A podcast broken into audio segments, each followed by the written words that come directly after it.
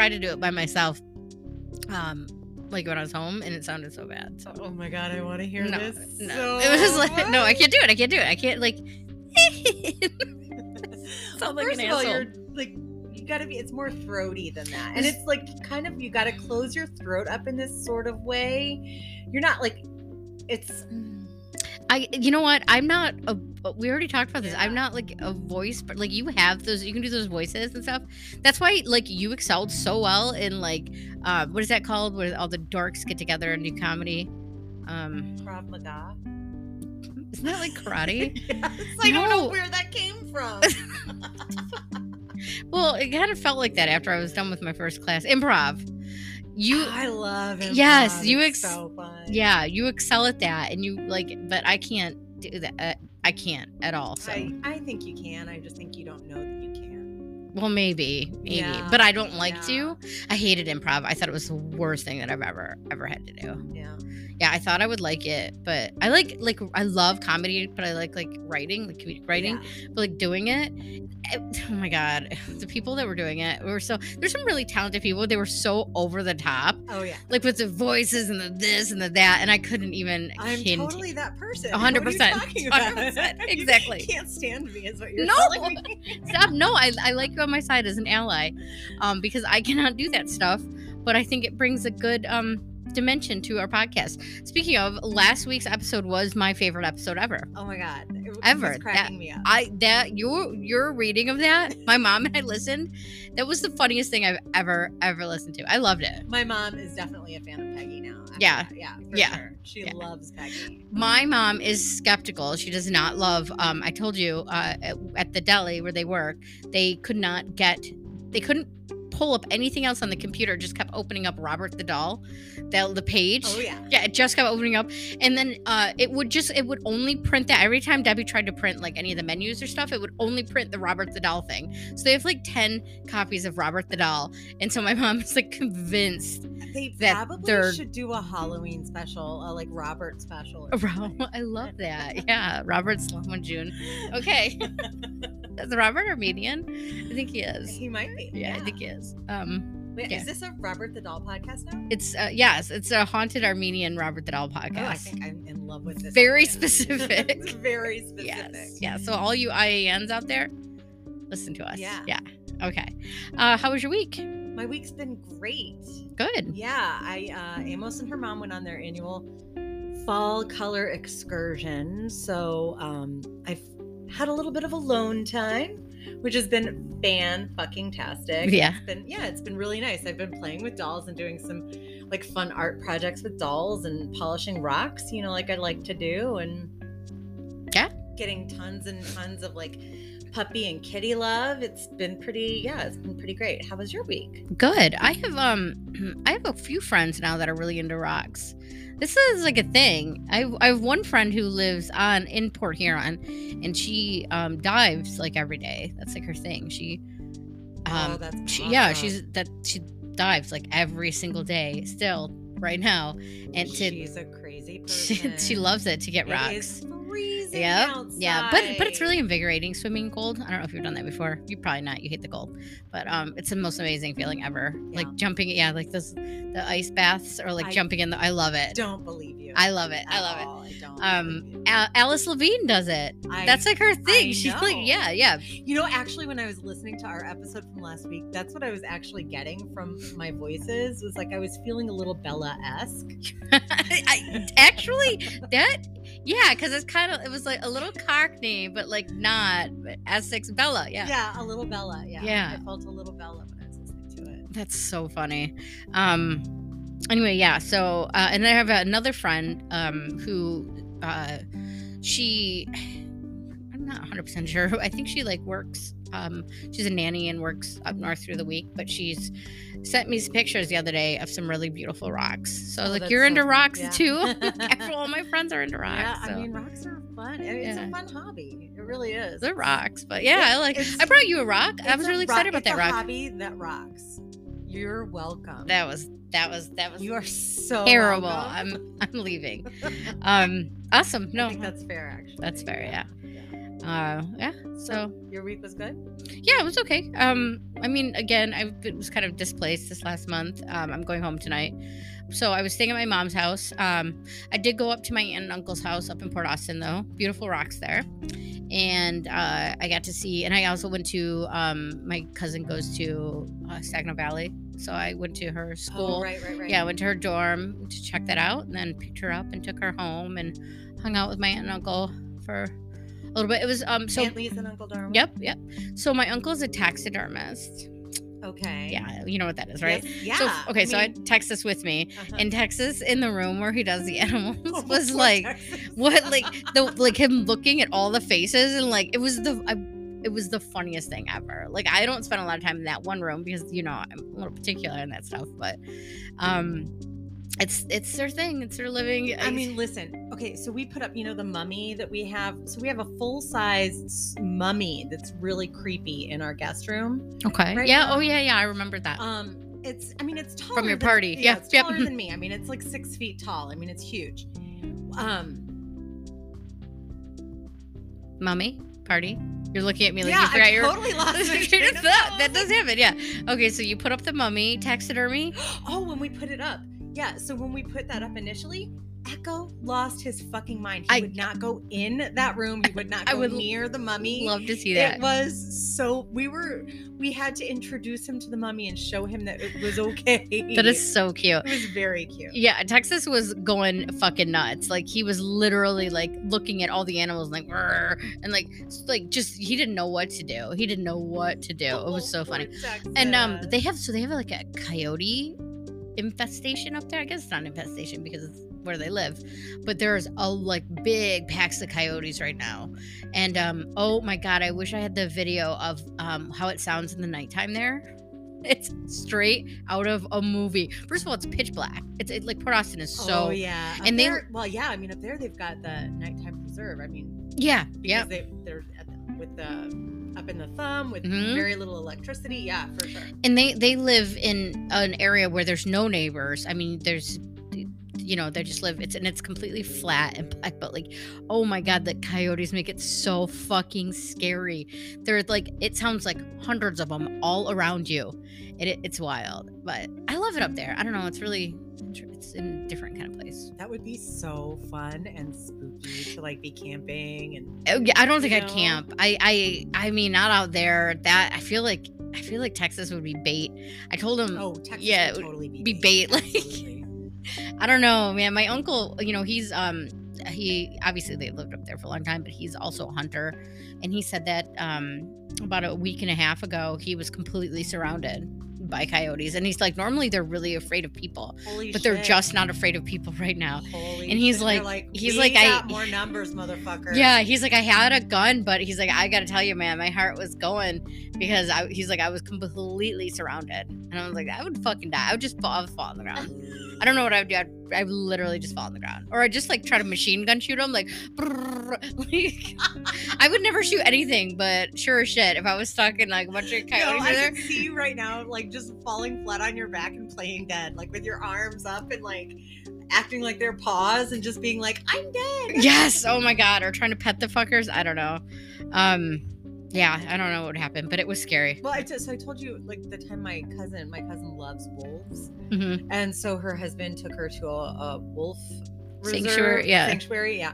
And so when she first got there, like she dropped to her knees and opened her mouth and smiled really big for so because she had read somewhere that the that you want the wolves to come and lick your teeth.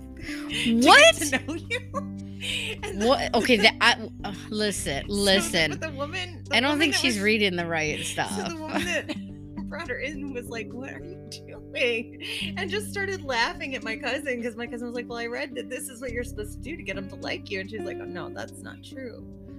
I bet that woman was, tells that story to everybody. sure What, what do you, you don't want anything to come lick your teeth? I don't even want a human to do that. Like, not even an attractive human. I mean, Texas probably has, to be honest, but like, still, I don't know that I'd invite it. Yeah. Like, um, wolves are neat, scary, but neat. But scary, Yeah. but neat. But I'd still pet it, so I know I die like a bear. Oh my god, if there's ever a Oh baby God, bear in my presence, Go and like If there's a baby so bear, I'm- yeah. I'm gonna die. 100%. Same with a tiger. I mean, uh, you give me a wildcat, Yeah. 100% gonna get clawed to death because it's gonna be so cute. Oh, a million percent. I I'm gonna be like, oh, you look like a big syzygy. I just I keep picturing like opening up like like I'll see it like on TikTok and stuff. I'm definitely on bear TikTok because you know like algorithm everything you you know interact with it kind of Yeah. takes you so i like interact with a lot of the bear videos i guess but um there's this lady who opened up a dumpster and there were like three baby bears in it which obviously means there's a mother bear around like there is no part of me that wouldn't crawl in that fucking dumpster and pick those bears up oh my god i know i'd die but for that last few seconds just imagine holding a Oh, baby bear oxytocin. I can't Oh God. Yes, yes. So I don't know. That's what a way to go. Yeah. What a way to go. Brutal, brutal way to go though. I hear bear attacks aren't amazing, so I, I mean, I haven't lived through one. so I haven't. I haven't. But um, But I imagine that it would be pretty brutal. yeah. But the bears, the baby bears. Oh, so cute.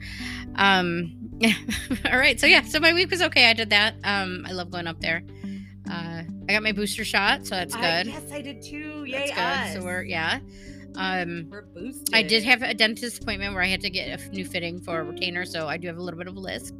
So I do apologize for all our listeners out there. Um, it's uh, something I notice. You might not, but I definitely notice. Yeah, I actually don't even hear it. Oh, I do. It's yeah. yeah. I understand what so it's saying, like though, yeah, I need to like clarify it because it's annoying as fuck. But other than that, um, yeah, I'm excited for this weekend. We have a really good Halloween party coming up, Yes, and um, uh, we were Schitt's Creek characters last time, so we're still gonna we're gonna go as that. We're and gonna be the shits.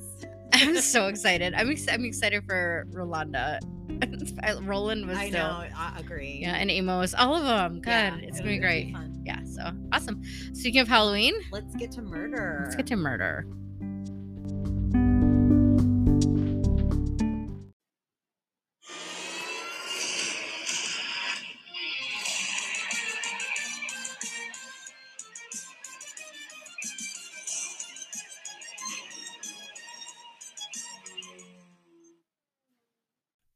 Nicole.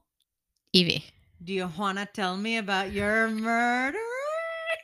you're such an ass. I love that. Yes. Um. So tonight I'm going to be talking about Juana Barraza. What? So, quick question. Um, had you heard about her before I mentioned her? I actually had. Yeah. Right. Yes. So slightly, like a little bit. yes. but I don't I don't feel like like I also listened to a couple podcasts about her today, but um like she wasn't covered on MFM. She wasn't No, covered uh-uh. on Morbid. She wasn't covered on any of the big ones. There was like a couple and and her story is so fucking wild like It's so wild and Yeah. it's so interesting. right? Um so just to uh preface here, um there are a lot of names in this story and I'm not amazing at the pronunciation, so I do apologize. And um also do our best not yeah. to murder the Spanish language. Yes, yes. Also, um, I got my information from quite a few different sources. One of the things about this is like there is a lot of different information floating around out there. Um, so I mean, Murderpedia, Wikipedia. Uh, there's a couple like uh, you know sites that were just dedicated to her, and I listened to a couple podcasts too. So just putting that out there that I did kind of take information from a few different sources to try to get the story like a whole picture. But you know how it goes. It's sometimes it's really hard to get a whole picture from a bunch of different sources because sometimes the information is a little Yes. different. So Yes, um but I think I think what I have is pretty solid. So Okay. so um Juana Barraza was born Juana Dayanara Barraza Samperio in uh rural Mexico in Hidalgo. Um she was born in 1957. Her parents were Trinidad Barraza, which I really like the name Trinidad. I, you know, I was actually just thinking the same thing um I really yeah, I think it's just a really great name. Yeah, Trinidad Barraza. agree, agree. a police officer and Justa Semperio, an alcoholic prostitute. Literally, that I kept finding that. But let me just also, I'm gonna kind of go off track here a little bit.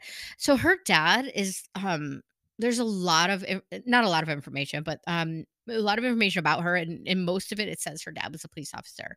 But if you dig a little deeper, you find out that her dad was mostly full of shit.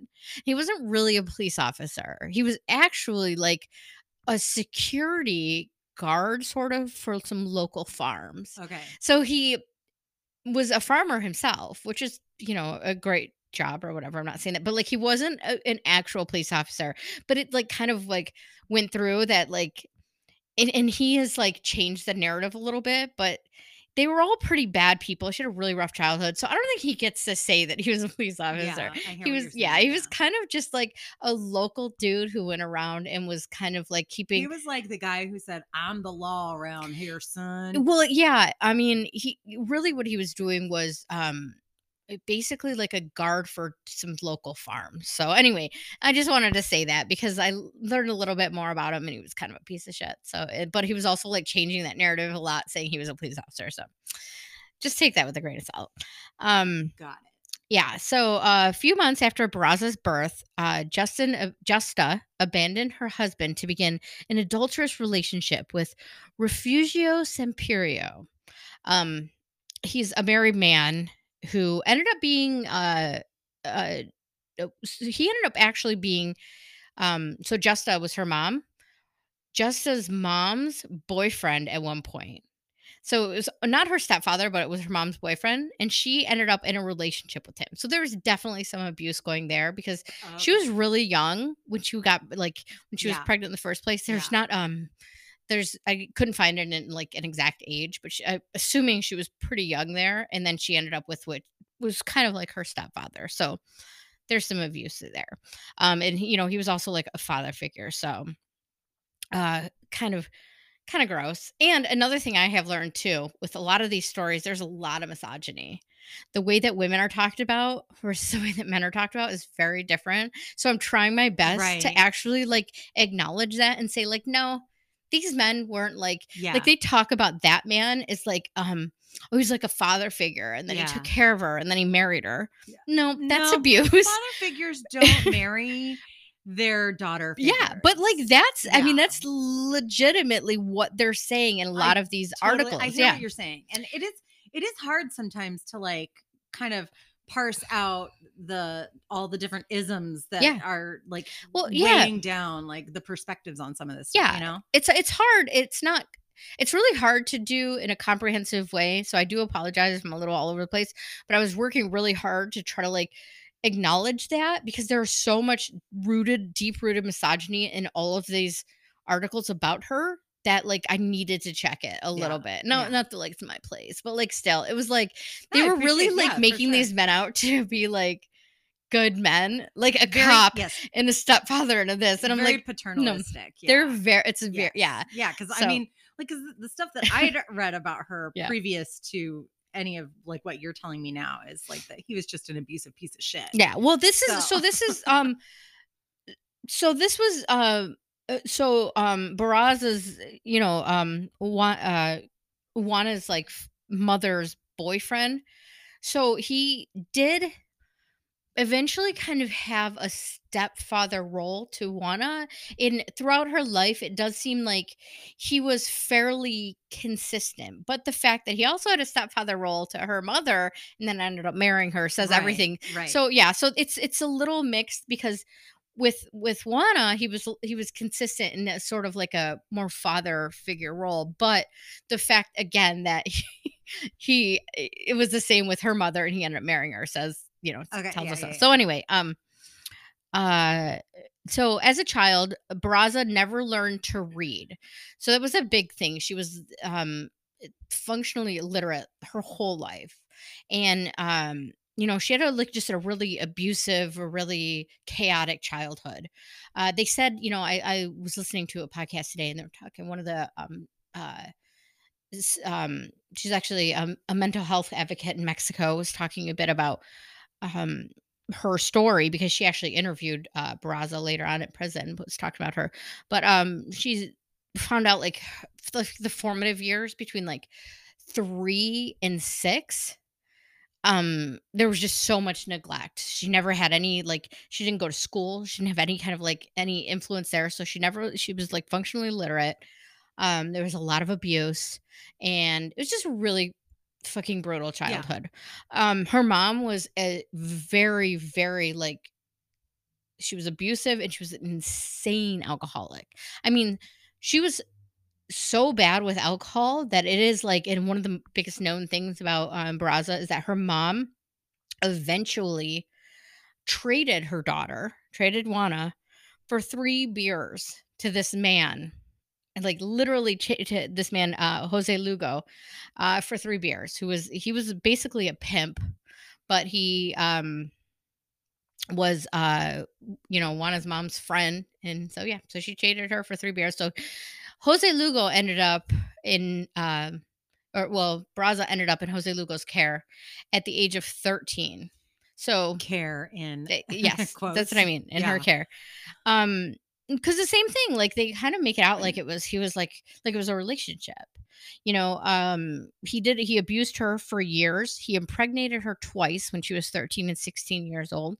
Both pregnancies resulted in miscarriages um was obviously so you know going from a very fucked up childhood to a pretty fucked up like preteen and teens too Yeah. so um uh, eventually, Braza did leave him though, and she did leave for Mexico City. Um, her mom did die of uh, cirrhosis of the liver. She died pretty young, and um, so yeah, Braza basically like packed up, took off, left.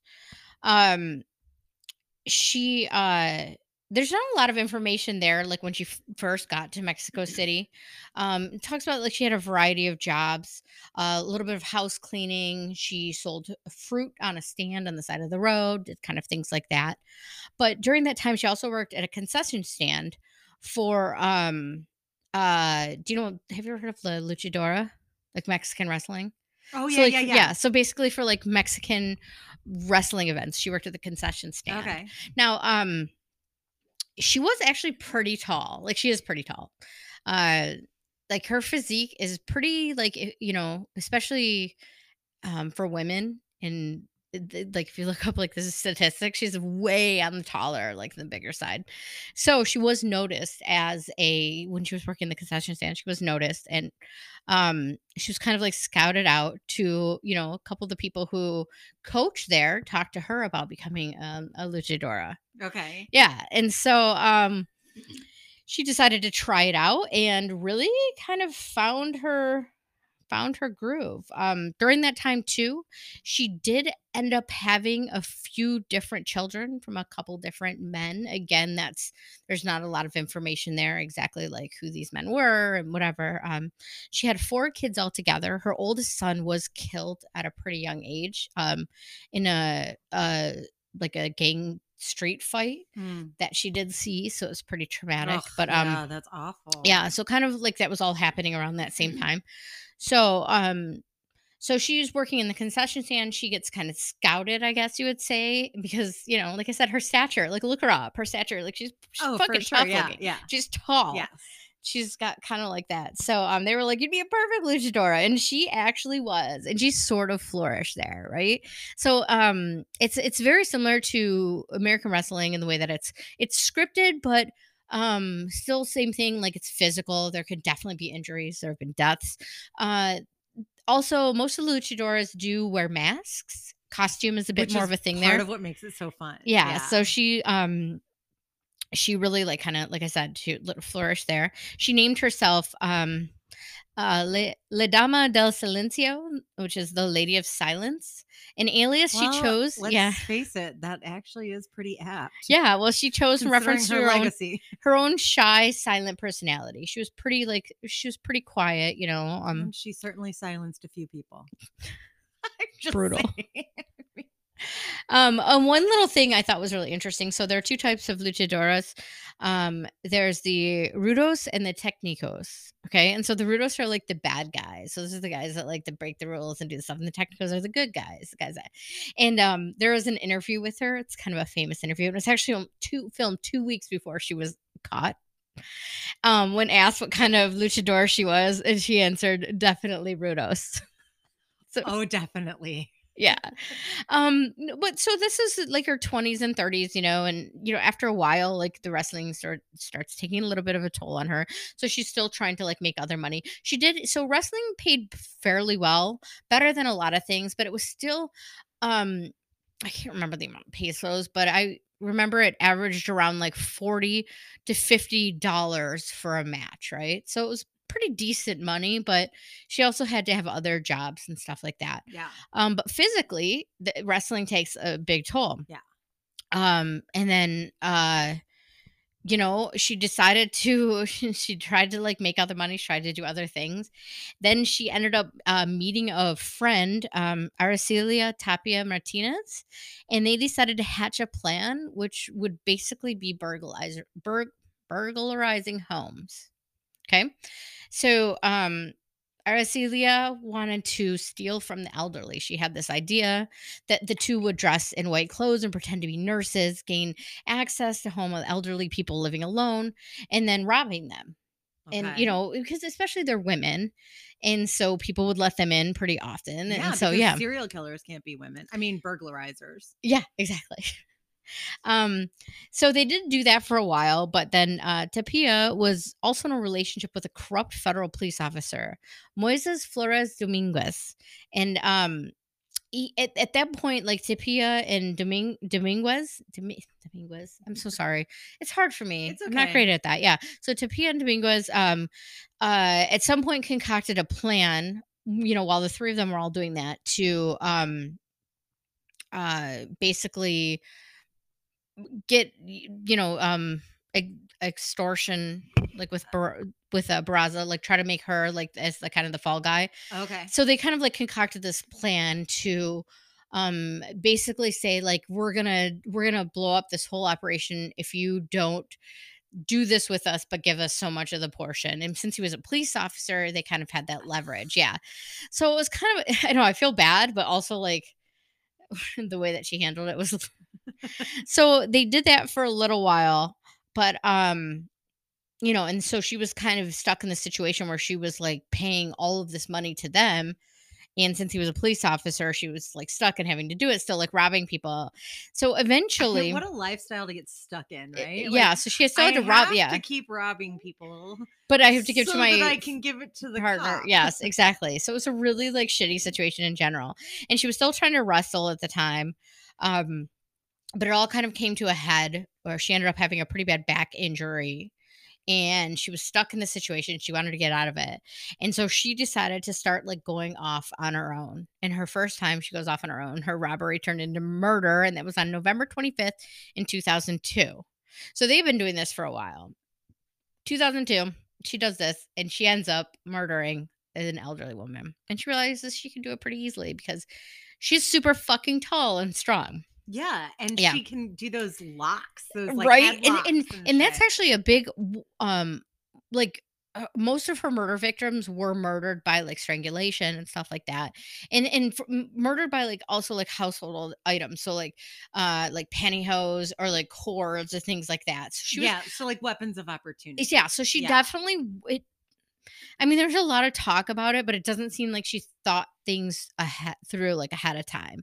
Like she just got in there, did it, got it fucking done. She was trying to get out of she the situation. a very organized killer. yeah, she was, she was trying to get out of the situation with her, you know, her old partner and her new that you know her cop boyfriend and wrestling in this.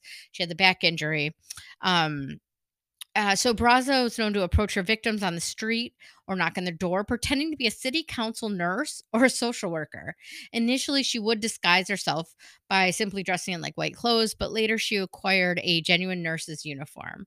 Depending on the victim's wealth, she would gain their trust and um, get into their homes by offering massages or help and obtaining like medicines or subsidies, like just offering to help out. Let's do this. Right. Just to billionaires. Like Right. let's just the billionaires. eat the fucking rich, whatever. um, if her victims were distracted, she would strangle them directly. If not, she would beat them first using moves learned in her wrestling career. Oh yikes. It's so scary and not funny at all. But so No. scary thinking about her like fucking, you know, because you see wrestling like that, like jump on like, like the Hulk, like yeah, like raw. so um is she though she carried a bag with medical tools as part of her disguise, Braza usually strangled her victims manually or with a ligature taken from the victim's own home, like what I was saying. Um, and she would leave them at all at the crime scene. So she's like left things too. It just doesn't even sound like this is all about burglary at this It- point. you know what well, I mean? well, Like, also, so it gets into that. She also robbed the victims after killing them, mostly for her own gain, but she would also keep some of the items as trophies. Um, all of Braza's victims were women over the age of 60, and most of them lived alone, but I think that's more just opportunistic. Um, uh and there was a lot of abuse reported in these cases too so abuse before now if you remember she lived like a really fucking brutal childhood and she had a lot of abuse her mom sold her for three beers right. so i feel like there is definitely like you know thinking of like women in um uh any kind of position like older women or anything there's obviously some sort of like hatred towards older women Mom so issues, yeah. Yeah my- for sure um uh, then gets a little bit into the cops. So Bernardo Batiz, the chief prosecutor of Mexico City, initially profiled the killer as having a brilliant mind, being quiet, careful, and clever, and probably um, struck after a period spent gaining trust of the intended victims. Uh, officers investigating suspect suspected that she posed as like a government official or like asking people to sign up for welfare. Well, I mean, they weren't too far off on some of that. Well, stuff. no, but they were pretty far off on who they were looking for. They were definitely looking for, For a dude, man. yeah. Yeah. Um and then so there were also a lot of sightings of her too coming out like, you know, this is a lot of her so at in the beginning all of her murders happened in the day, right? Because of when she was like going and you know, she obviously a government worker isn't going to come at night, so come in the day. So there were a lot of sightings of her, and people were saying like, "No, it's a woman." But then, it, because they were so unwilling to think a woman could do this, that's when they started saying transvestite, and they were using that word. That's their word, not mine. So, like, So- were they initially saying like a man dressed as a Yep, woman? yep. Or they or were transvestite. or transvestite or like they were using these to um like basically they were doing sweeps of like the um the queer community at the time finding anybody that could pass as anything other than just like you know like a straight looking cis het man or whatever they just- never thought to look in the wrestling world. so no but it's it's pretty brutal like a lot of a oh, lot of Oh, sure. lgbt No, yeah. people were like no they were using it as an excuse because they weren't even like talking about a serial killer they weren't like really thinking about what was going on they were just honestly thinking like there was like a you know a queer man or a well they again they said transvestite breaking in and robbing these women and it was just an excuse to you know round up queer people queer identified people and right. yeah, so it's pretty fucking ridiculous. Also, again, homophobia strikes again. Oh yeah, totally. Right? Hundred percent. Yeah. The search for Barraza was complicated by conflicting evidence. At one point, the police um, hypothesized that two killers might be involved. Um, and then there was also like some odd coincidences, and this is something they talked about a bit in the podcast too. Um, three of the victims owned the same painting. Now, I don't. I don't know. I don't know what it is, but the police were I mean like reading into it a little bit. So they were thinking like so like replicas of the same painting. yeah, yeah, yeah, Okay, yeah. okay, so it was um, an 18th century painting by um, French artist um, Jean Baptiste Greuze. It's the boy in the red waistcoat. It's, it's just one of those random kind of Super coincidence. random Yeah, coincidences. and but so- they they thought, oh, Yeah. a connection. But I mean, that could read a lot of different ways. So, like, you could read into like, okay, well, maybe they go to the same place, maybe they uh, frequent the same social circles, or they have the sort of like same social agenda or whatever, you know, to own the same painting or whatever, or maybe they have the sort of same, um, uh, like artistic interest, Sure. for, yeah. like cultural interest. I don't know. Sure. But chances are she just murdered a lot of fucking people, and three people ended up having that painting for whatever reason. right. But yeah. but the police were like, what, what does this mean? You know? Um, and again, they're still looking for there's you know again their words still looking for a transvestite killer or a you know a homosexual man or a just a man they could never cross their mind that it would be a woman killer right. Of course. um you know eventually the authorities were heavily criticized uh, by the media for dismissing evidence you know at that point they weren't even really saying serial killer. They were still saying like media sensationalism it might not be a serial killer. These could all just be like separate murders yada yada. It was just a big mess. Um yeah, all these old ladies just happen to end up dead the same way. It's totally, you know, yeah and uh one of the one journalist described it as a ham-fisted and unproductive swoop on Mexico City's transvestite prostitutes. I really like Aw. ham-fisted. I do too. Yeah. So I mean, it just you know, and again, this is I just 2000 picture a fist made of like Ham? actual ham this is 2005. with slices coming off yeah, of it. 2005. So it's it's such a like eh, like it seems like it would be something so long ago, but no. Um. Uh, by November 2005, the Mexican authorities were reporting witness statements to the effect that the killer wore women's clothing to gain access to the victim's apartment. Again, because they would not acknowledge the fact that a woman could do this, they were like, "It is Yes. a man dressed in women's clothing." Yes. Yeah. Um. It has to be one of those sick queer people. Yeah. A major breakthrough in the case did occur, though, on the 25th of January in 2006. Uh, suspect was arrested fleeing from the home of the serial killer's latest victim, Ana Maria de los Reyes Alfaro, who lived in the um, uh, um, Venustanio, Venustanio Carranza borough of Mexico City. Alfaro was 82, and she was strangled with a stethoscope. Oh, Yeah.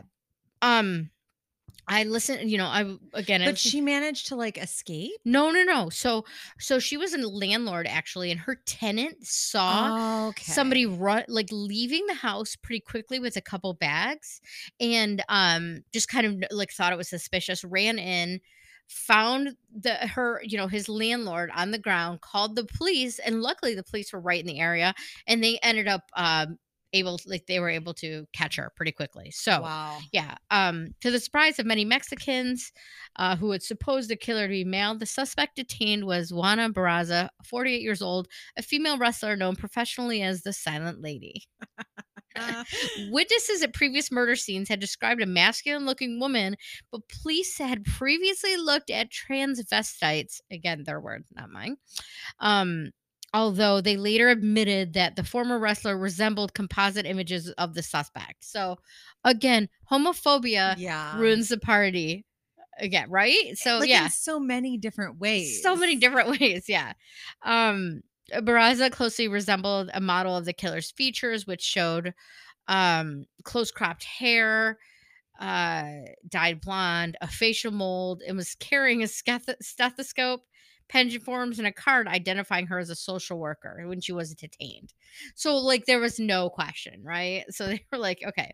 Mexico city prosecutors um then fingerprints fingerprinted her and she was connected to at least 10 murderers 10 murders and as many as possibly 40 It's that's so crazy. possibly 40 yeah. I mean, she's like the killing, like wrestling mama. well they say like that she probably there's like it's it's average well what they think is like 51 murders murder yeah.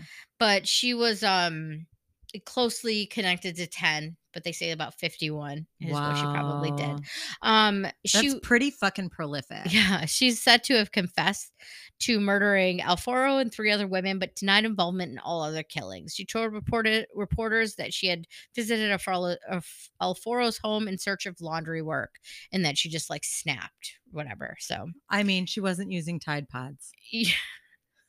what For- else are you gonna do? I mean, so I, it does get into it later where they talk, you know, where they do interview her. There's a um some really great like podcast episodes about her, and there's this one woman who's actually able to get an interview, and in during the interview, she does talk about like she just had, you know, like older women were a trigger for her. She had such an abusive Yeah. life growing up. that makes sense. Yeah, You know, it's interesting though that like our first Halloween ever, uh, we also did women who killed uh old people.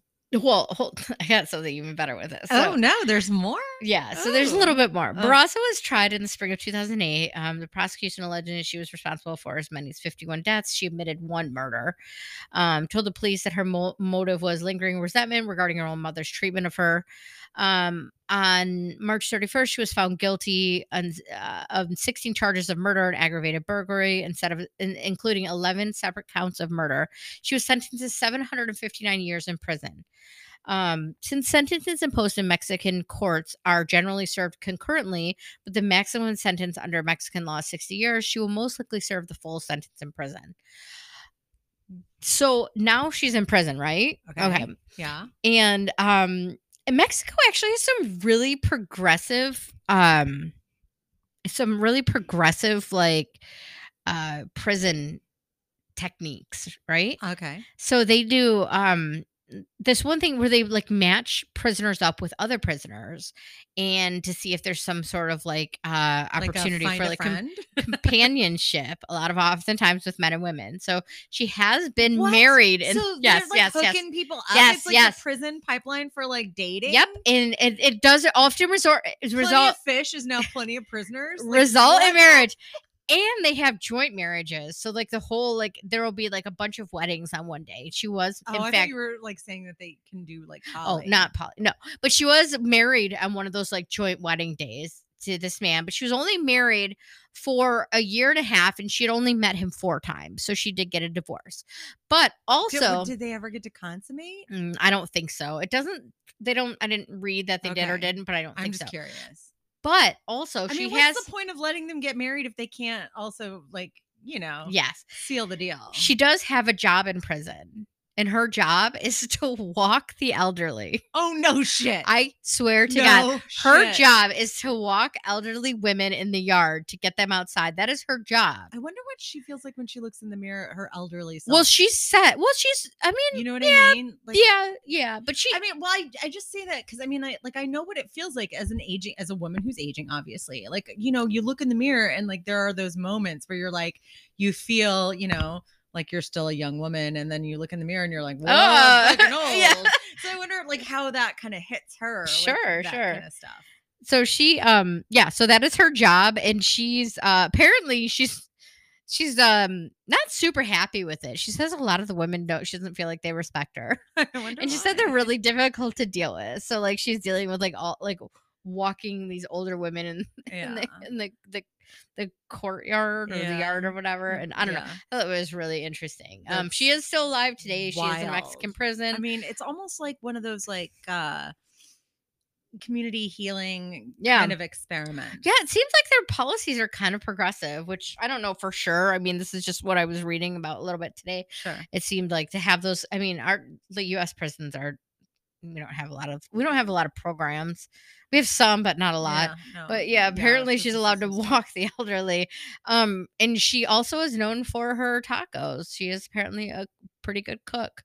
Uh, she does have a side hus- hustle selling tacos on the side, I guess. But apparently she's known for her side hustles. Yeah, street tacos there, right? I mean, what do they sell tacos? I guess yeah, sell tacos, but they're Uh, probably delicious. I don't know. I'm not gonna lie. So, so that is the story. Um, Juana, Juana Barraza, yeah, crazy That ass fucking story. epic. it's i mean you can find a couple of her interviews but uh they are all in spanish um it seems again like it seems like it's like from the like the 50s but it is Yeah, fairly it totally recent. Yeah, but um yeah. I mean, Yeah. honestly, like I, I didn't realize how recent it was. Like I've, Yeah. I'm aware of it and everything, but I didn't Yeah. realize that it was that recent. When She is said alive, yep. The early 2000s. I was like, whoa. yeah she is alive and in prison Not I think that it's just long ago. yeah, a I really- was thinking like 1950s yeah. for some Nope. reason.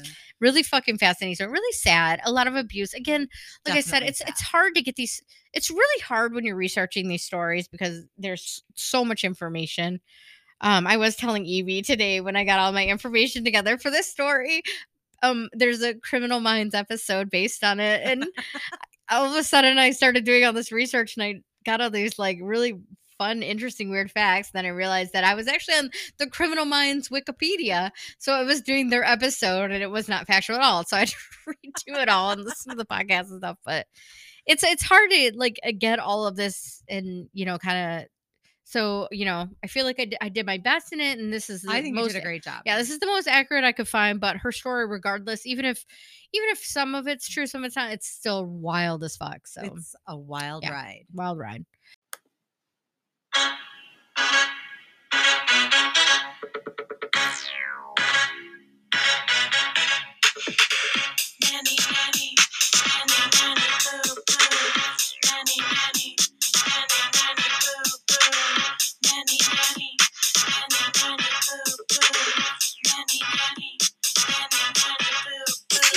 God, I love that song. Same. So good. So good. Okay. Uh Perfect. Nanny. Oh, so fitting though. so good. as soon as I read about her, I was like, that song's been in my head. Yeah, me for The too. whole week. Yeah. Yes. So now I'm going to tell you all about Nanny Doss. The giggling granny. The giggling granny. Give me a giggle. Ew. Giggling is so gross. It's such a gross word too. Like, I love giggles. giggles are great, and I love giggling. So I- get up, fact that you just said that, literally, you belong in jail for that alone. Prison, FBI. okay. But Chair, she was also electric. called the Lonely Hearts Killer, I like the that. original Black Widow, Ooh. Arsenic Annie, and Lady Bluebeard. Not sure why, but Lady Bluebeard. Real pirate vibes. real pirate vibes. Um, her birth name was Nancy Hazel. She was born on November 4th, 1905 in Blue Mountain, Alabama, which is now a part of Anniston, Alabama. Al- Alabama. Alabama. You know, there's a lot you could say. Alabama slammer. There's a lot you could say about Alabama, but I will say that I was lost there once and I was in the back roads, and that is one of the most beautiful places I've ever seen in my entire life. I, I think Alabama is one of the states I have not been It's to. it's I mean, obviously everything about Alabama screams, get the fuck out of Alabama. But I will say, um, I was driving back from New Orleans. This is before not before GPS, but like before GPS. You know what I mean? When you're like driving Map with like a fucking map class. And uh, my Back girlfriend and I Guide was a thing in LA. my girlfriend and I were in the back roads and driving through it and we were lost, but we were like, we're lost, but this is the most beautiful place we've ever been. And it is, I mean, real, it's a stunner, real stunning, stunning state, Pretty. stunning state, Yeah. fucking history, but stunning state. But anyway, go ahead, please. Okay. Alabama Slamma. So she was an Alabama something. She's Uh, in this, she was in the Alabama Slammer, but go ahead. She was born to Louisa Lou Holder and James F. Hazel. She was one of five kids. She had one brother and three sisters. Uh, both Nanny and her mom hated her dad. Yeah. They hated him. I hate him already. He was an alcoholic, abusive, controlling piece of shit.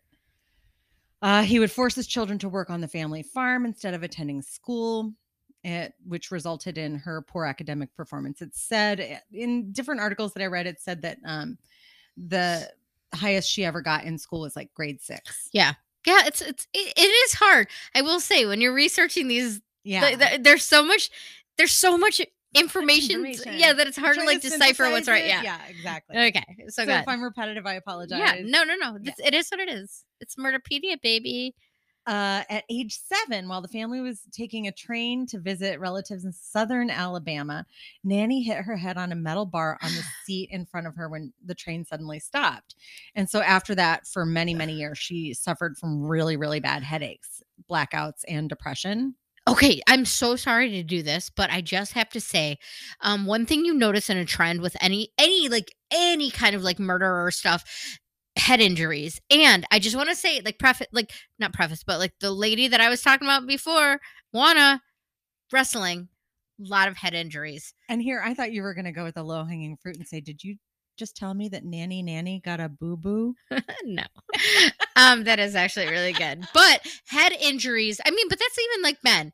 A lot of murderers, there's there that is a common theme. Yeah, Head like a severe head injury. for sure. Wrestling, and she- severe head injury. She does. She not. She eventually ended up blaming like her mental instability on that head trauma that she Yeah, suffered as a d- I-. I mean, yeah, it's it's fucked, but like also it's legit. There is something to be said. Oh, for this. absolutely. Yeah. I mean, anyway. there is a. Yeah, I mean, they've done studies on like uh football players Yes. and and like people Wrestlers. wrestlers who Yeah. experience i can't even remember what the the syndrome is called or whatever Yep, but- I know it too, but I don't know it, but I do. Yeah. Anyway, go ahead. Okay, so uh, when she was a kid, one of her favorite things to do was read her mom's romance magazines and, you know, all those pulp fiction type Yeah. romance things back in those days. Sure. And she just, all she dreamt about was her romantic future. Like she just could Aw. not wait to fall in love. So, uh, eventually like one of her favorite things was to read the lonely hearts columns you know the Yeah. dear Not- lonely hearts Yeah, yeah, yeah. Like the the um singles ads I'm, in the I'm yeah, I'm a single woman here in oh, I don't even know what what Alabama. Alabama. Oh, is Alabama. that an Alabama? That's not an Alabama accent, but I'm I'm doing something southern. That's an Alabama accent, is if I've ever heard one. I don't Hmm. know. I don't know. I don't know Alabama. You tell me. I don't know the syntax as well. Okay, so you know what? So she wasn't she and her sisters weren't allowed to wear makeup they weren't allowed to dress cute i mean her dad was super strict Oh, and he- men. yeah he didn't want you know his daughters to be molested by men but by the time she was a teenager she'd already been molested by By men. men But several you know family friends you know family members um that kind of stuff so um when she was now okay so again here we go so this is where it becomes difficult 15 or 16 years old Yeah. she married her first husband now it, it also depends on who what source you go by Sure. Yeah. right? That. Yes. Yes. uh, so his name was either charles bragg charles braggs or george fraser Fair. It's very similar. but we're gonna go with charles Okay. Yeah. charles bragg yeah Fuck i it, mean yeah. because that's most of the sources that i have go with charles Charles, bragg yeah. So uh she met him and married him when she was either 15 or 16. It's wild. They met at a linen thread factory where they both worked. yeah. Oh, uh, child labor. Yeah, you know, I mean, totally legal. 15 god if i would have married my boyfriend at 15 he's also gay and his name is ryan and he wore bugs bunny sweatshirts tucked in imagine Anyway, go ahead. Where would you be now? Married to ryan living in columbus You would be wearing Disney. bugs bunny sweatshirts tucked into his jeans and glasses and very cute but still yeah go ahead for sure. Okay. right wild Uh, they met at the linen thread factory where they both worked. And because they had her father's approval, her father was super happy to get her married off, right? Um, they dated for just a couple of months, like four months, and then they got married.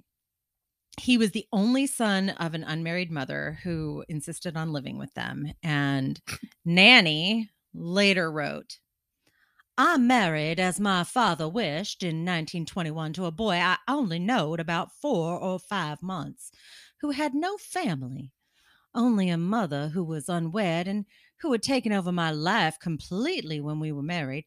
She'd never seen nothing wrong with what he'd done, but she would take spells. She would not let my own mother stay all night. So basically, i love imagine if i would have tried to read mine in an accent I totally switched accents like halfway through. I love it. No, keep going. This is like last week. It's gonna be my favorite episode again. Go ahead. Uh, so basically, mom, like his mom, like he was a mama's boy, right? Sure, Like, yeah, and his sounds like it. mom was like super overbearing, according to Nanny. Yeah, I mean, lived with him. Nanny really wanted, you know, the the romance of it all, and what she got was the mom of it Yeah, all, Well, right? she was 15. She probably want fucking any of it, but if she was gonna be stuck doing I it, don't know. At 15, she probably wanted all of the romance. eh, actually, that's true. That's fair. Because at 15, if somebody would have like come through and been like, "I'm gonna marry you and take you away," yeah. even though my life was good, I still would have been like, "You're right, I mean, sir. I need to get out of this. I need to get away." well, yeah, you have to remember. I mean, like she wasn't going to school at this time, Yeah, right? She was just fair. working. That's fair. Yeah. So I mean, yeah, he's you know, take her out of this terrible life with her terrible father. Yeah. Uh so but because he was a mama's boy, uh his mom took up a shit ton of his attention and pretty much prevented them from getting any real quality time together, you know. Even though I've read that he said uh that she was an insatiable lover and like constantly wanted to like you know get it on with him but also she had a really fucking crazy ass temper and that whenever she'd be pissed he would be afraid to like actually eat or drink anything that she'd serve him because he was afraid that she was gonna kill like him. do some shit Yikes.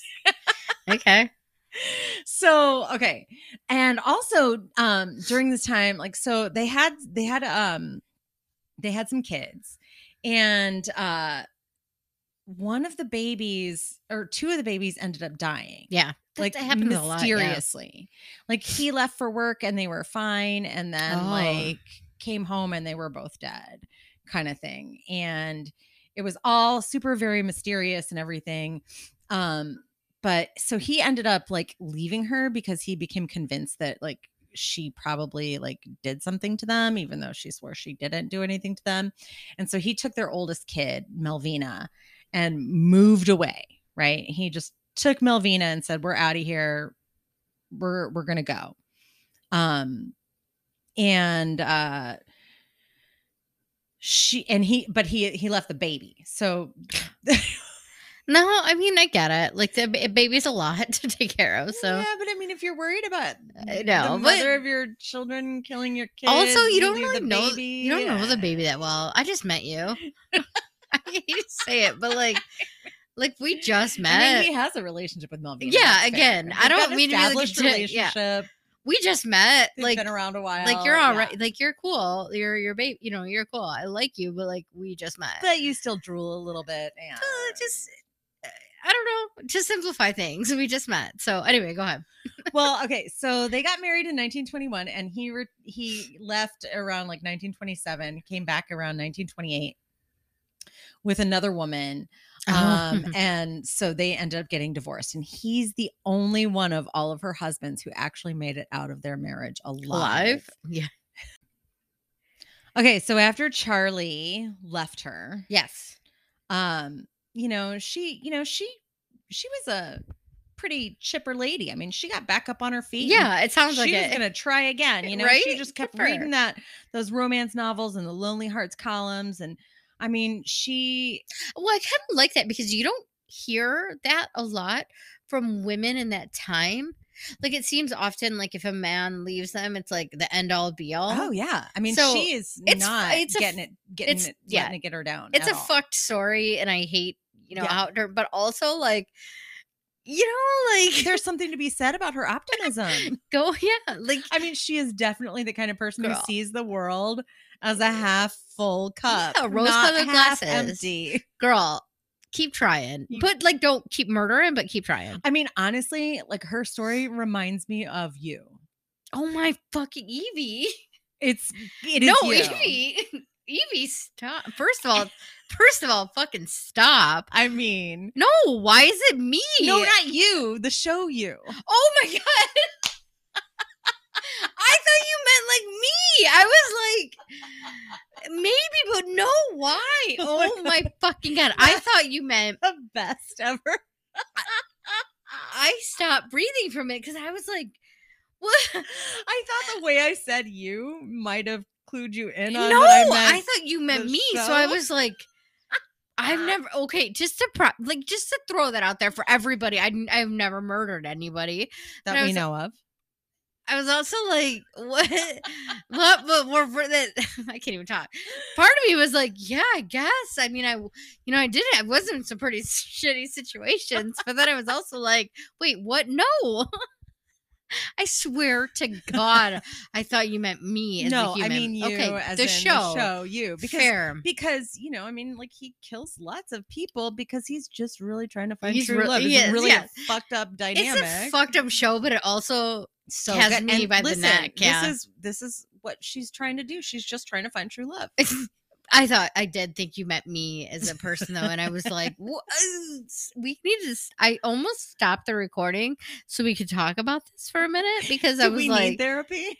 because I was like, "Wait, wait, what do you think Wait, of me?" But really? anyway, go ahead. So yeah, sorry. No, okay. So so after uh after what's his butt? yeah, Who cares about him fair. anymore, right? He's gone. So she's, you know, she's continuing, you know, the Lonely Hearts Yep. column. She's starting to write to men, advertising on there. Uh, one particularly interested her, and his name was Robert, aka Frank Harrelson. He was a 23 year old factory worker from Jacksonville. Robert Frank, yes, Robbie Yeah, Frank, Bobby Frank, Bob Frank, yeah, Bob Frank. Bob Frank. Go ahead, Isn't he an artist? Bob Frank. Oh, that's Lisa. Lisa. Whoops. All right, Bob Frank, Elise Frank. Anyway, whatever, So he sent her romantic poetry. She sent him cake. as one does. And they got married in 1929. She was a mere 24 years old, entering into her second marriage. Eight years. She had been married for eight years prior to that. No, you know what? That, that that's about their fault. that. She was a whole ass child. She didn't need She to be married. She was a whole yeah, ass was their fi- child. fault. Ay. Yikes. Okay. Uh, they lived in Jacksonville um, with Doss's two surviving daughters. Uh, after a few months, she discovered that he was also an alcoholic They always are. and he had a criminal record for assault. Yep. But despite all of this, their marriage managed to last 16 years. Oh wow, that's actually really long. That's longer than any relationship I've ever had. I mean, that's actually how long Amos and I have been together. Yeah, Is it Okay. time for me to say goodnight to Amos? not in a No, I'm just way. kidding. I'm just kidding. okay. Anyway, keep going. totally joking. Um so the reason she ended up getting rid of him, well, all of this will come out in her confession later. So we'll just go through her bio Sure. and then we'll talk about her confession. So she's Uh, with him for 16 years. Yeah, she's with him Yep. for 16 years. Over it. Moving on. Yes. Uh, during this time, Melvina, her oldest daughter, the one that uh, Charlie ran away Yes. with uh, initially, um, she gave birth to a baby named Bobby Lee, Robert Lee Haynes in 1943. And when Granny, Nanny, Doss Nanny Boo Boo came to help, uh, after uh, after the baby was born, he died soon after. Oh, that's okay. So she's Yeah. sus. She's so sus. Okay. Melvina, exhausted from labor and groggy from ether, thought she saw her mom stick a hat pin into the baby's head. Later, she told her sisters. They told her how Nanny had said the baby was dead, and they noticed she was holding a head pin or a hairpin. But the doctors could not come up with an explanation for the death. After this, the sisters drifted apart and Melvina began to date a soldier. Uh, mom disapproved of the soldier, and while Melvina was visiting uh, her father after a particular nasty fight with her mom, uh, the baby died mysteriously under Nanny Doss's care. The cause of the death was diagnosed as asphyxia from unknown causes, and two months later, she collected the five hundred dollar life insurance she'd taken out on Robert. The mom did. uh, no, The nanny did? Nanny, Fucking nanny. Doss. Yeah. So it's sus. Like it's super. yeah, super fucked up. Yep. In 1945, Japan surrendered to the Allied powers at the end of World War II, and Harrelson, Doss's second husband, he was one of the many people who celebrated rather robustly. He got super fucking wasted. As by one does when Japan surrenders. know, yes. Celebration. Celebrate As one times. does when celebrating, he decided to rape his wife. Oh fuck! Why should you should have told me that before so I wouldn't sing? Go I'm ahead. sorry. I mean, this is all terrible stuff. I know, but I wouldn't have sang. Go ahead. Well, don't worry, because the next day after she was, you know, tending to her rose garden, she found his corn whiskey jar buried in the ground and decided, hmm, gonna throw in some arsenic Good. or a little bit of rat poison. Sorry. Sorry. And boom, he died. Like, and the amount of arsenic that she put in his like whiskey was something that would like it was like 10 times the amount that needed to be Yeah. to actually kill a human being. Like it was But some of that old grain shit probably was so brutal anyway. Like the Oh grain God, whiskey or grain like alcohol that they we probably wouldn't even like. I mean, not that I, you know, but like seriously, yeah. hundred a sip of it would have been like anyway. and that boy, like the fact that you survive is miraculous. If you don't, it's kind of like, eh, well, yeah, it actually might have sweetened it up a bit. yeah. Ooh, yikes. I haven't had it arsenic, so anyway. Well, isn't that, I yeah, I don't know about sweetening, but it, it's like a mild like almond flavor from my understanding. I have heard it. If you if you taste almonds, yeah. spit it out. Yeah. Yeah. Spit it out. Yeah. If you guys drink anything and taste almonds, spit, it, out. So she was traveling in Lexington, North Carolina, and that's where she met Arlie Lanning. And she met him within, she married him within three days of meeting him. And Right? again, it was through another Lonely Hearts column. You know, I mean, that's Yeah. how she gonna meet her man. God, I just it'd be different if I liked men. I know. But like I can't there's just so many men out there that like I could imagine like finding them on any kind of columns, but like also that like being like Eh, you deserve I to die. can't remember. Just Yeah. anyway. Well, it turns out he was also an alcoholic and a womanizer. Um, but she also was disappearing for months on end. Yeah. during this marriage. I Well, mean, I like, mean- and it sounds like, like from what I've read, it sounds like she was also pretty promiscuous throughout all of her Yeah. marriages as well. Like, she was looking for love all over the place, Well, I not mean, just in her Yeah. it- eh, okay. So to be fair, somebody just like fucking around on you and cheating does not deserve to die. Somebody like raping you and like abusing, I, not that they even deserve to die. I don't know. I don't know where I stand on that, but like death is easier to swallow. But like just somebody fucking around and like being promiscuous. No, Yeah. and especially then, I feel like in the old times, old timey people, you all were fucking around. Like, let's be real. You were probably fucking around with the ether doctor down the street. Like, it's, you know, yeah. Drinking that Coca Cola, that ether, drinking that Coca Cola with the Coca Cola cane in it. right? Okay. Uh let's see where were we? So yeah, so she was going out all the time too and when she was at home, she was, you know, a very doting housewife. But he died of what was said to be heart failure. And everybody in the town showed up at, at, at his funeral to support her. I mean, she was the, you know, grieving widow at this point. But after the funeral, the house that they lived in burned to the ground. It was uh it had been left to the Lanning's sister. So it had been left to her husband's sister instead of to her. So shockingly, it was burned to the ground. Nobody knows how. And shockingly also, the insurance money went to Nanny Doss. Yeah. She quickly banked it and left North Carolina. but only after uh, she killed uh, his mom. Oh, fair. Yeah. Yeah. yeah, Well, I mean, it was it's it was said that she died in her sleep, but um, she definitely did not. Yeah. Uh, and the sister, she also she also killed the sister. oh, shit. the brother's sister. Yeah. Yeah. she also killed the sister who was bedridden and died. she was bedridden? yeah, she Uh, was uh. bedridden and then she died. Uh, she Doss, Nanny Doss, eventually joined the Diamond Circle Club looking for another husband. She met Richard L. Morton of Emporia, Kansas. He did not have a drinking problem like his predecessors, Sure. but he was a womanizer. But before she could poison him, she ended up poisoning her mother, Louisa, on January 1953 when she came when their when her mom came to live with them. And shortly thereafter, he died. About three months later.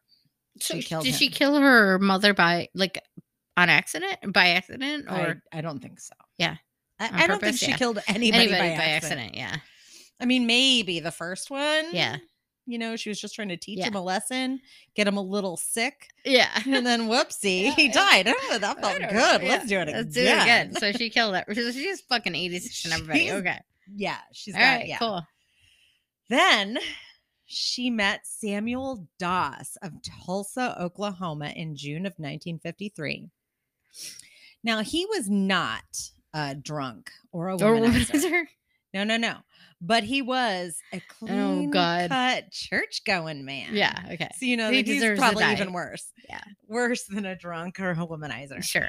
uh and he he also he disapproved of the romance novels he didn't like any of the romance type stuff that she r- was really really into. Okay. and so he cut her off from all of that stuff.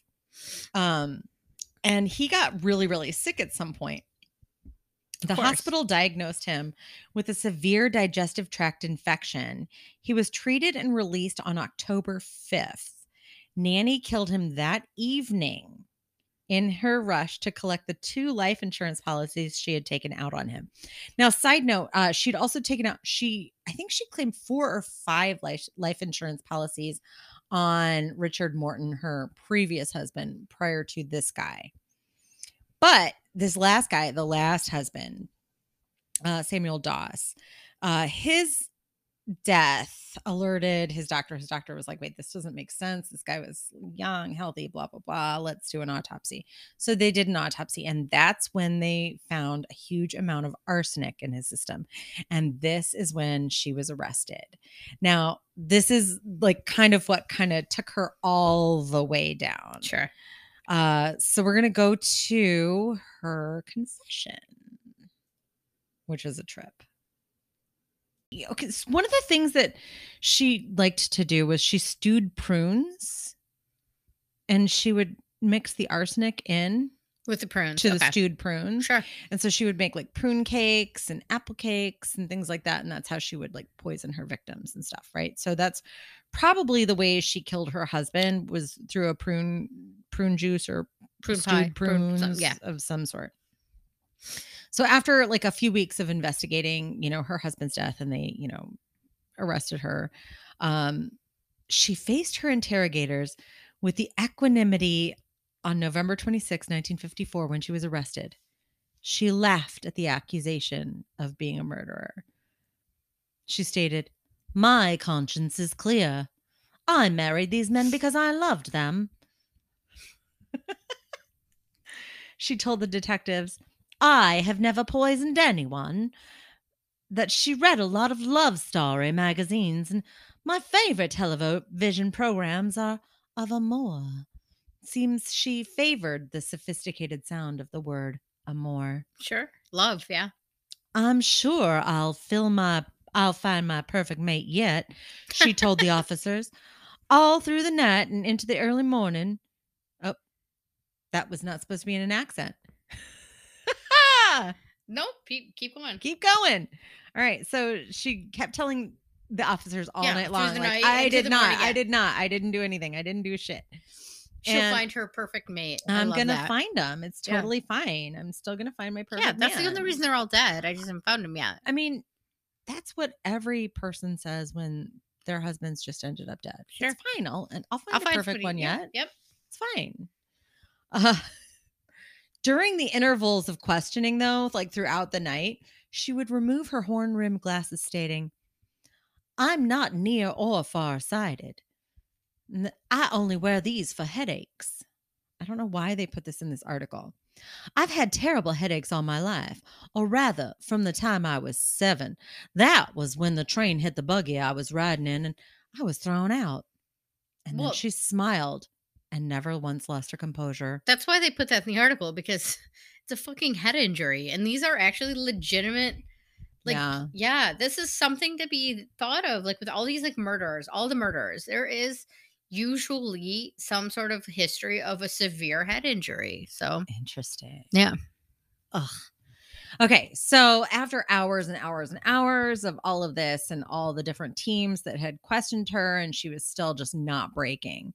Um overnight like the newspapers and stuff broke the story and that's when like tips started pouring in about Nanny Doss. All kinds of information coming in about Nanny. And so now the cops have like actual information that they can actually bring in and, you know, interrogate her with, right? So, um during the next 7 hours, like she would falter a little bit here and there.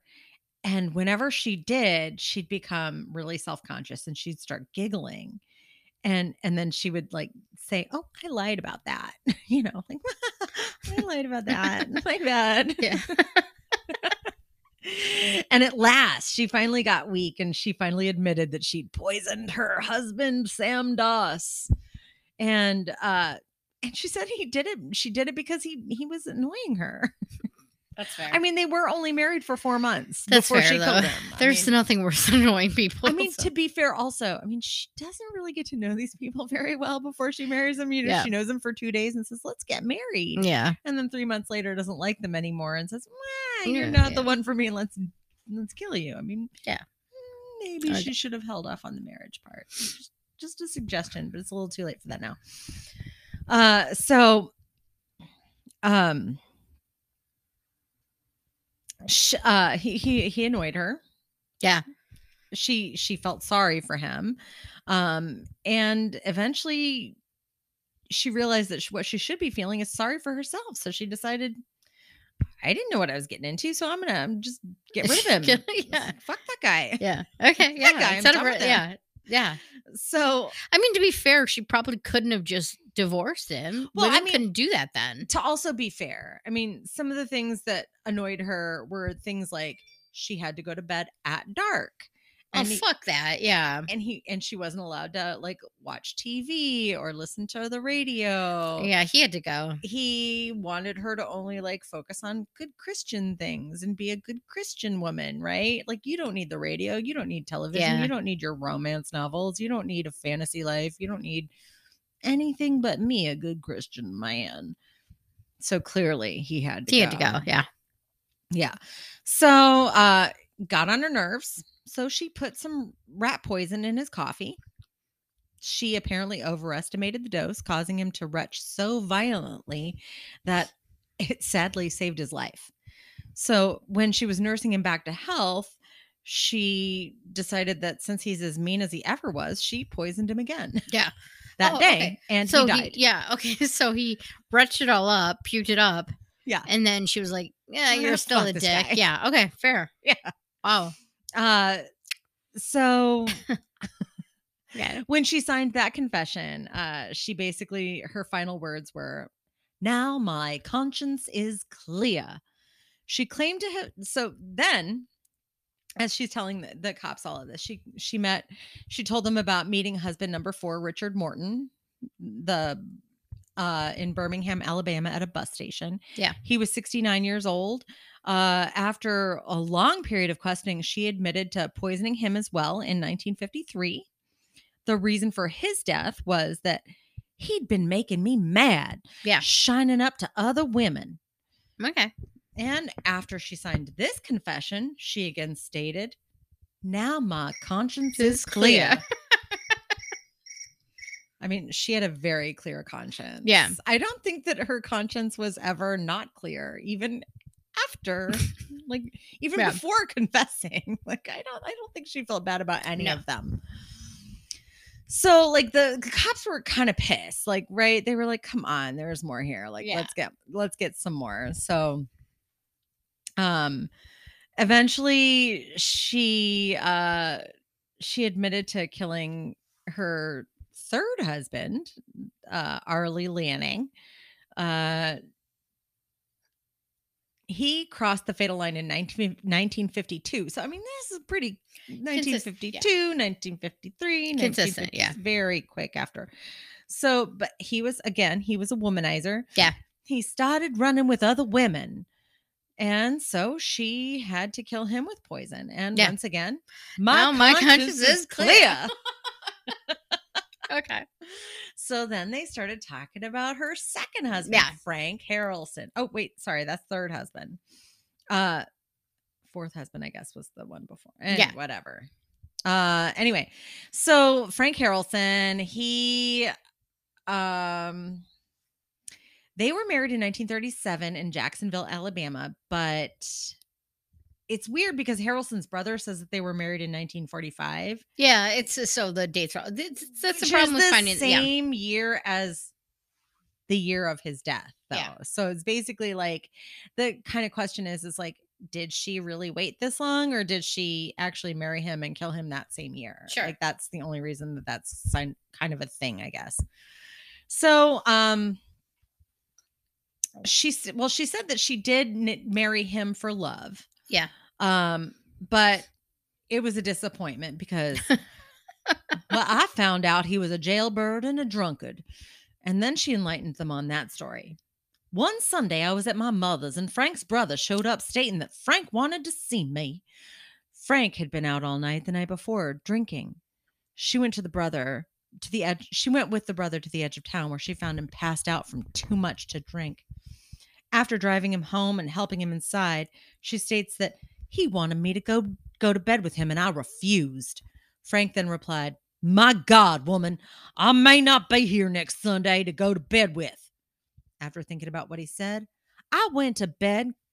I went out. I got the whiskey bottle. I got out the flour bin in the kitchen and I poured poison into it. I thought I'd just teach him a lesson. See, I'm changing my accent like crazy. I love terrible. it. No, stop. It's fine. So, but the next morning, the bottle was empty and Frank was sick. Guess what? What? He was dead by Sunday. And when the investigator asked her, How's your conscience now? She said, Well, my conscience Clear. is clear. All right. So, I mean, she pretty much killed all of these crazy motherfucking people. Yeah. She confessed to several of them, at least. I- They say at least eight are that she did not confess to that are Potentially out there. I mean, she denied ever killing any of her blood kin, but again, those stories are Yeah. up for debate as well. I mean, she ended up dying in prison. Um, I- mm, she died in an Oklahoma prison for women, still looking for that perfect love. the fact that she says her conscience was clear after all of it means like to me that she like It was never not clear to begin well with. Well, also and she was never gonna claim all those other murders because she was just trying to like not even clear her conscience really but like just to say that you know like sometimes people just want to like like she was making excuses Right, she wasn't well- just being like well fuck them all i murdered all of them and i'll murder again well, she oh was just like no now i'm good now my Right, conscience well, is clear so here's the other thing. Okay, so there was a period of of time in her life that's unaccounted for, right? Yeah. And it's believed that she lived in New York and Idaho during that time, of course naturally possibly married to a man named Hendrix. But nobody really knows. yeah. And there's also another guy that um that she was I don't I can't remember his name right now and I don't have it in front of me. But like when she was arrested, there was another guy Yeah. that she was actually like mailing like from the Lonely Hearts Club or whatever. She was mailing with and he had like sent her some things and she was sending him cakes and stuff as Sure. well. And like after she was arrested, like they interviewed him and he was like, I'm real glad I didn't come visit her.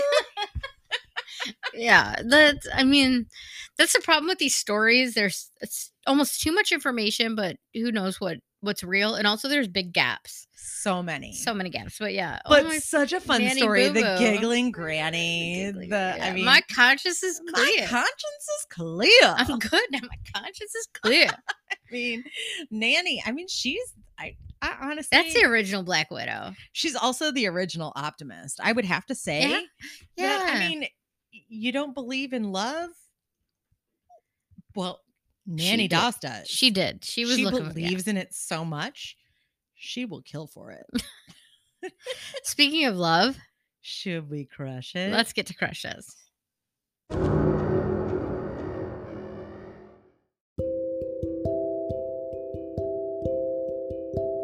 crush. Start crush You have a crush. crushes He's so creepy. He's so creepy, Nicole. Do you have a crush? i Do you crush somebody's I do. head? Do you crush their head when you love them? Do you love them to crush their heads? uh yeah i have a crush Who's your crush? my crush this week is uh shalita grant Such a good crush. okay if if if you guys don't know who of she is you, okay so not me as of me you the show you, you. um this season season three which it's a great show in general this show So has good. me by the fucking throat It's i love it. Nanny Doss's story to a T. it but um I mean, really, let's face it, Joe is Nanny.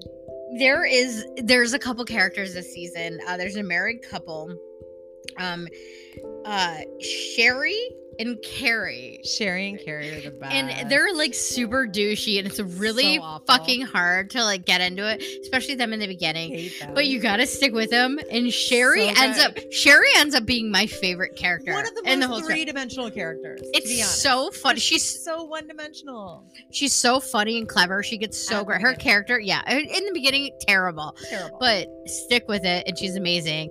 And then so of course i'm obsessed with her. She's so fucking attractive like she's literally one of I, I don't know that another character i can't think of another character that have been that attracted to even in the beginning when she's awful because you know that i generally like shallow, fall in love with yeah. she's super shallow like attractive awful characters uh, sign me up. But i found out in real life she is a lesbian and she's married to a woman.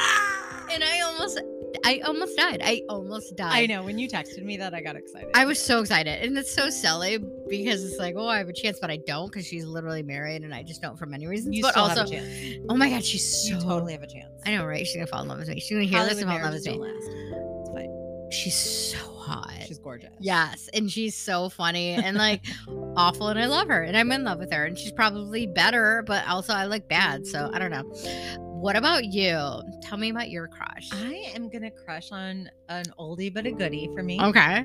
and that is Emma Roberts. Okay, so speaking of characters that are that is the exact same fucking crush as mine. Emma Roberts is the same. She plays awful. That same character. I love her. I love her too. Oh my and god. the reason I, I mean, the reason that I'm crushing on her is Scream Queens is one of my all-time That's your Halloween show. Yeah. favorite Halloween like shows. It's so hilarious. It's Yeah. so funny.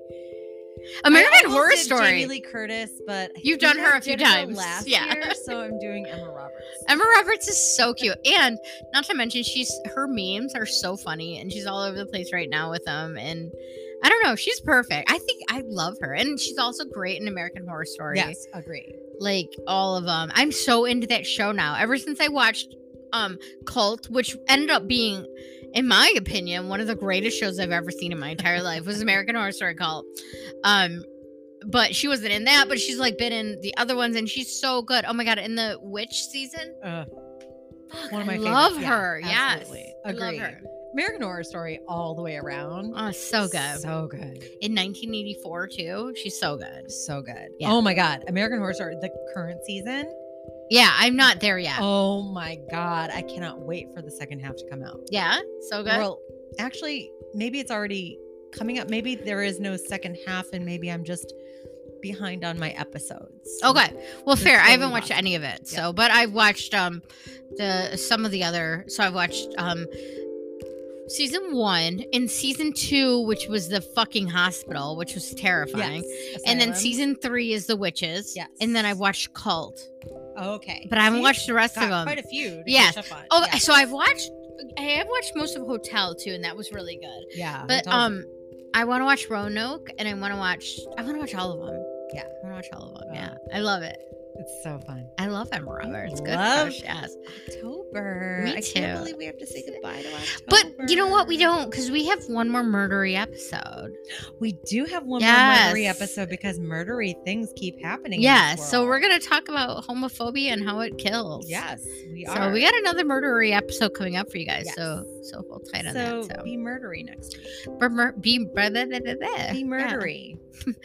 but don't Um, be a murderer. but be murdery. Uh, if they wanted to find us on Facebook, oh, like the natural enemy to all of humankind right now right? at Queerdos.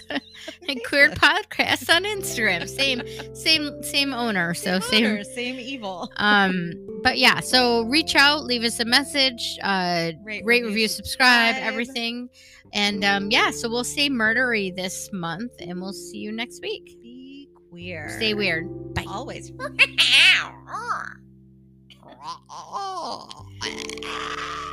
boy